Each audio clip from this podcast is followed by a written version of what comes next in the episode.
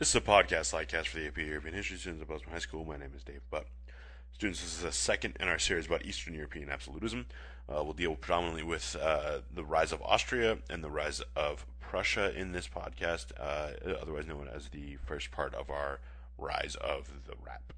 Um, first of all, the first thing, let's take a look at Austria first off.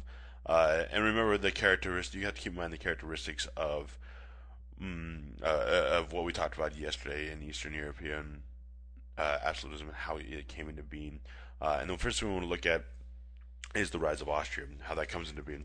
What you get is that Austria, you got to remember, is traditionally selected as the Holy Roman Emperor. This is where you have the Habsburg line.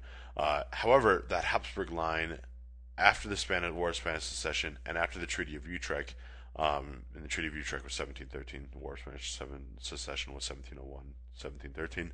Um, after that, the Spanish throne uh, is now occupied by the Bourbons, and the Habsburg have actually lost power in Western Europe, and so they start to concentrate more uh, of their power and more of their emphasis in Eastern Europe. Um, what you get is the Treaty of Utrecht is actually the Habsburg lands or the Habsburg Empire after the Treaty of Utrecht uh, is going to be including Naples, Sardinia, Milan, and Italy. Um, Naples, Sardinia, Milan in Italy. Uh, Austria, Netherlands, which is modern day Belgium, uh, Hungary and Transylvania, which is modern day Romania. Um, you can see those areas on, or you can see most of those areas on the map you know, about where it's sort of where the Austrian Empire is. And what that means, what that equates to, is that the Habsburg rule in the Holy Roman Empire, um, or I'm sorry, the Habsburg, what that equates to basically is that you get uh, a very large disorganized um, multi-ethnic sort of nationality that is going to be associated with the Habsburg rule, uh, and that's going to lead to um, some pretty massive sort of uh, attempts at stabilization and centralization of the Habsburg line. Um, basically, what you get is the Habsburg rule is going to be completely ineffective in the Holy Roman Empire, uh, and it's going to force the monarchs to turn their attention inward and eastward to consolidate their device holdings into a strong unified state. So all these holdings that they have, they want to try and find a way to actually consolidate them and get them into be one unified uh, individual state. Um, what the first step of that is going to be is the reorganization of Bohemia. Um, and that's a major step actually towards absolutism. Uh, but what you get is that in Bohemia you have the Czech nobility. Um, that Czech nobility is wiped out during the Bohemian phase of the Thirty Years' War. Uh, you get Ferdinand II, who is 1619 to 1637. Uh, he's going to redistribute all the Czech lands to aristocratic or aristocratic soldiers from all over Europe. Um, and then what you get is that conditions for serfdom, for the conditions for the serfs are going to decline. So basically, what you get is this reorganization uh, and re-centralization of, of Bohemia underneath the Habsburg rule. Um, the hereditary provinces of Austria proper uh, are going to be centralized by Ferdinand III in 1637 um, to 16, or his dates are 1637 to 1657. Uh, Ferdinand's actually going to create a standing army, which is one of the characteristics we talked about in the last podcast about Eastern European absolutism. Um, and then, and then the last, uh, the third and the largest part, um, or uh, the you know the last of the sort of the consolidation of, and unifying their state is going to be through Hungary, uh, which they're going to annex and it's going to become part of their domain.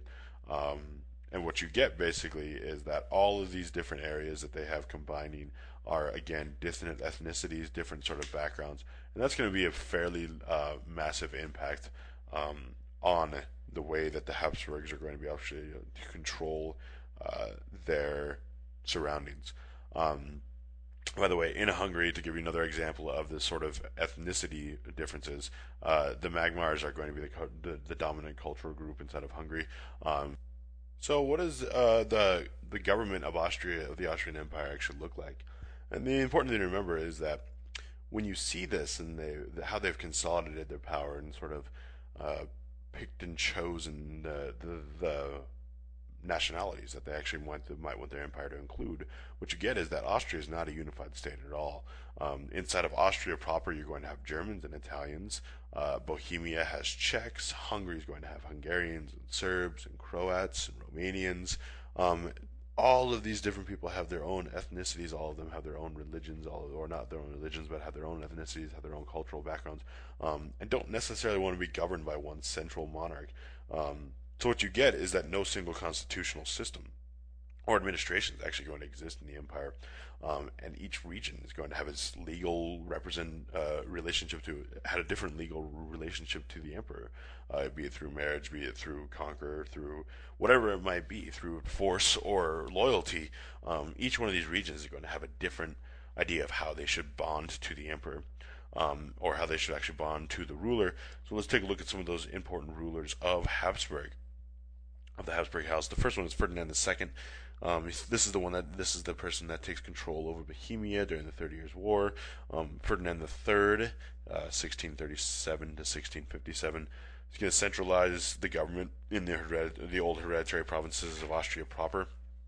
And then one of the most important uh, would be Leopold I. Uh, he, he's 1658 to 1705. Uh, and the reason that Leopold I is so important is going to be um, the fact that he's going to severely restrict Protestant worship, uh, and then also it's going to be because he is going to successfully defend um, the siege of the Vienna or defend against the siege of Vienna that is attempted by the Turks. Uh, the Turks are going to try and invade Vienna in 1683. Leopold I will it will stop that invasion, uh, and what it actually turns out to be is sort of a um, a pushback as the as the Ottoman Turks are are, are retreating. It's actually Leopold that goes out uh, and uses its forces to sort of go out and try and conquer some more of that land. Um, you're also going to see Emperor Charles VI, uh, and he's going to be the most important for future references because of what he manages to do. Uh, he in 1713 is going to get all the other major uh, leaders inside of Europe to actually sign on to a th- to a thing called the pragmatic sanction, and what that ensures is that the Habsburg pro- uh, the the Habsburgs their possessions are never going to be able to be divided, uh, and it will always be passed intact to a single heir. And the reason that that's so important is that his daughter Maria Theresa is going to actually inherit that empire. Uh, and she's actually going to rule for 40 years. However, you're going to see as we move throughout this that there's going to be some major issues with Maria Theresa as far as uh, whether or not people respect her rule or whether or not people actually respect the pragmatic sanction that Charles VI, Emperor Charles VI, gets everyone to sign in 1713. Um, let's talk a little bit about Prussia here and how kind of economy. Put that on the back burner, put Maria Theresa on the back burner, and put the pragmatic sanction. Uh, remember those terms; they're going to become incredibly important as we deal with Prussia. Um, Prussia, the first thing you got to know is it's the House of Hall of Hosenler, Hosen, Hollenzer, Hollinger, House of Hollinger. Um, brief background about, or brief brief background about uh, Brandenburg. Um, ruler of Brandenburg is going to be designated as one of the seven electors of the Holy Roman Empire. Remember, that's how the Holy Roman Empire actually gets its actual emperor, is that you have certain states that are going to be allowed to elect it uh, or elect him by the 17th century, though, Brandenburg is not significantly involved with Holy Roman affairs. Remember, we talked about in the rise, the characteristics of the rise of Eastern absolutism is that you get um, the weakening of the Holy Roman Empire because of its uh, differences in religion and because of the religious wars. Um, so by by the 17th century, Brandenburg, which will become Prussia, um, is not involved with those Holy Roman affairs at all marriages are going to increase uh, the size and control of the of the Hollenzers' control of German principalities in Central and Eastern Europe. Um, you can see that from the map on the PowerPoint, and I highly recommend you take a look at that. Uh, they start to get little sort of island pockets, if you will, of estates th- uh, throughout the uh, throughout the Holy Roman Empire. Um, they get those through marriages, um, and basically what they do is they start to sort of get state by state by state more and more power. Um, but the prince has little power over the nobility, uh, and again, that's another characteristic of the rise of Eastern absolutism. the prince is going to see himself more as a noble rather than the leader of the nobles. Um, but what you get eventually is you're going to get uh, the House of Ho- um, actually is going to bring about uh, the rise of Prussia.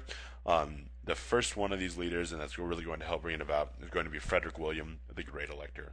It's going to get a little tough to keep these guys uh, in mind. So remember, Frederick William, the Great Elector, is going to be one of the first um, of the House of Prussia here. Uh, his background strictly Calvinist, uh, but he's going to grant religious toleration to Catholics and Jews. Um, he's going to be a, he's an admirer of the Swedish system of government and the economic power of the Netherlands. Um, he's going to have a constant struggle between Sweden and Poland uh, for control of the Baltic. Uh, after 1648 and the, the wars of Louis XIV create an atmosphere of permanent crisis, and that's going to become incredibly important. Um, Prussia is invaded uh, in 1656 to 16 uh, by the Tatars of southern Russia.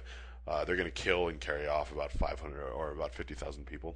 Um, the invasion is that invasion weakens the power of the nobility estates in in Prussia, and what that does is it strengthens the urgency uh, of the elector's demands for more money for a larger army. So Frederick William, the Great Elector, says, if you don't want this to happen again, you have to give me more money for a larger army. Um, basically, what you get is that Prussian nobles are going to refuse to join representatives in towns in resisting royal power.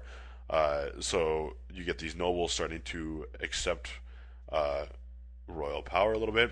And then eventually, what you get is that the great elector uh, established Prussia as the great power and laid the foundation for future unification of Germany in the 19th century.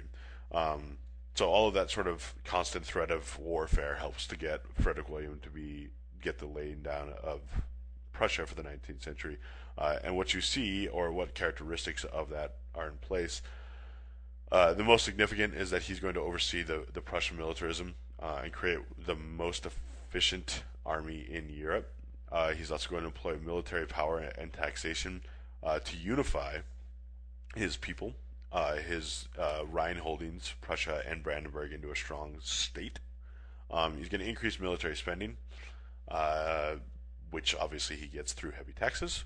Uh, the Prussian nobility is not exempt from this either, so you have to keep that in mind that the the the, the, the taxes that the great elector puts on his people are across the board, including the nobility.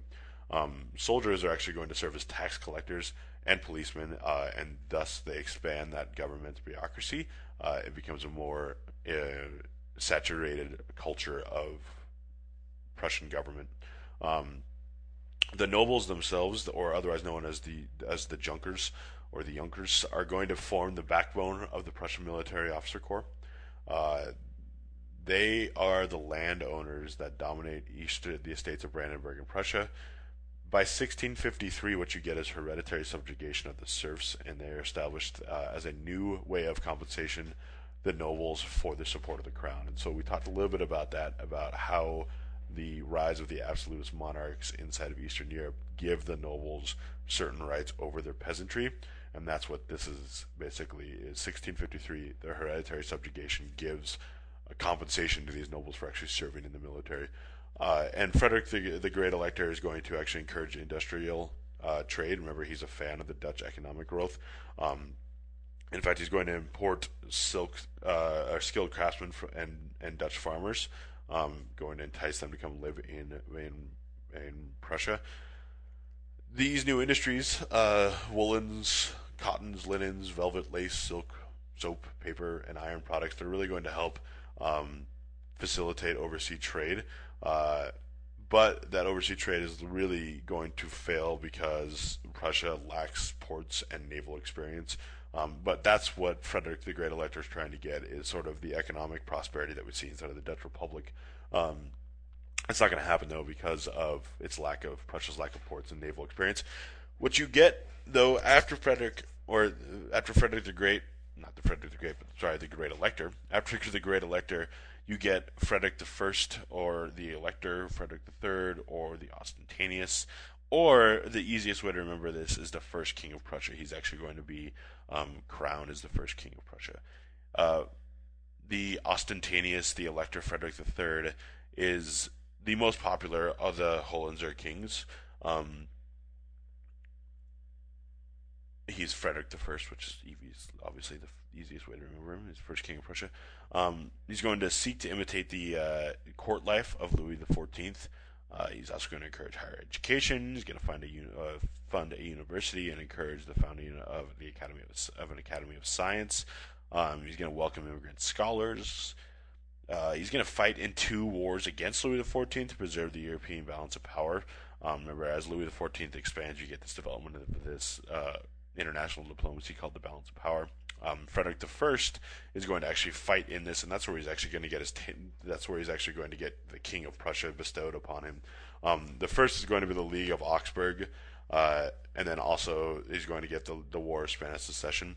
Uh, both of those he's going to ally with the Habsburgs in Austria, and then what you get is the Elector of Brandenburg. Uh, Prussia is now recognized internationally as the first king of Prussia in return for aid of the Habsburgs. So basically, he goes in, he helps out the Habsburgs, and in return, they recognize him as the rightful king of Prussia.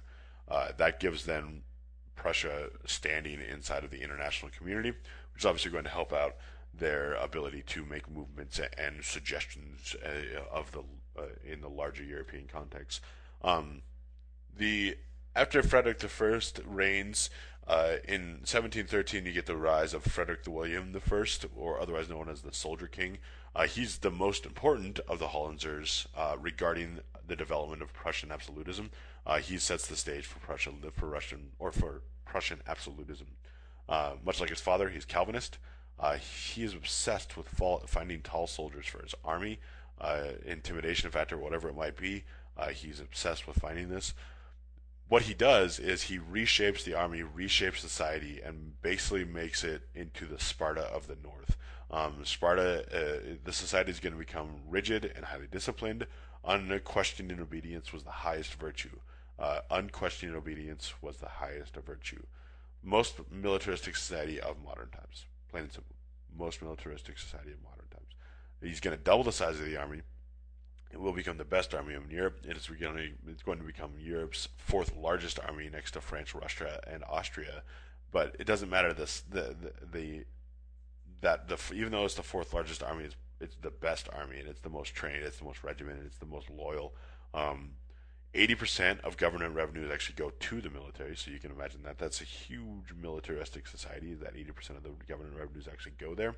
Um, Prussian army is going to actually be designed to avoid war, through deterrence. And so it's not that it's not that the Soldier King Frederick William I uh, actually wants these wants these soldiers to go into battle. He's using them as deterrence to make sure that people don't attack his country again, make sure that they don't attack Prussia again. Uh, in fact, the only time that Frederick is actually Frederick William I is actually going to fight in a war is when Sweden actually is going to come down and occupy a city in northern Germany, um, and then the Swedes are uh, forced out. Uh, most efficient bureaucracy inside of Europe. So Frederick William I can establish the most efficient bureaucracy inside of Europe. He's going to remove the last of the parliamentary estates and local self-government. Uh, he's going to demand absolute obedience and discipline from civil servants. Uh, and what that means is that you start to see the development of promotions based on merit. Um, so obedience and discipline uh, get you something else, uh, a higher pay grade or a rise up in the bureaucracy. Um, some commoners actually rise uh, to positions of power. In regards to that, though, even though it's the most efficient bureaucracy, you're also going to see huge or, or, or fairly high levels of, of taxation. Um, the junker, the, the Junkers are going to remain the officers caste, uh, caste in the army in return for supporting the king's absolutism. Uh, and uh, what you see is Frederick William I is also going to establish or start the establishment of schools uh, and this is the first time that you're going to start to see schools, obviously, or, uh, or mandated schools. Um, obviously, these schools are focused on military aspects, but these are nonetheless. He establishes about a thousand schools for the peasant children, and he wants to make sure that they continue um, the their. He wants to make sure that they actually continue to get a good education. Um, after Frederick William I, you're going to get Frederick the Great, which we'll talk more about inside of when we get into the Enlightenment des- or Enlightened despots.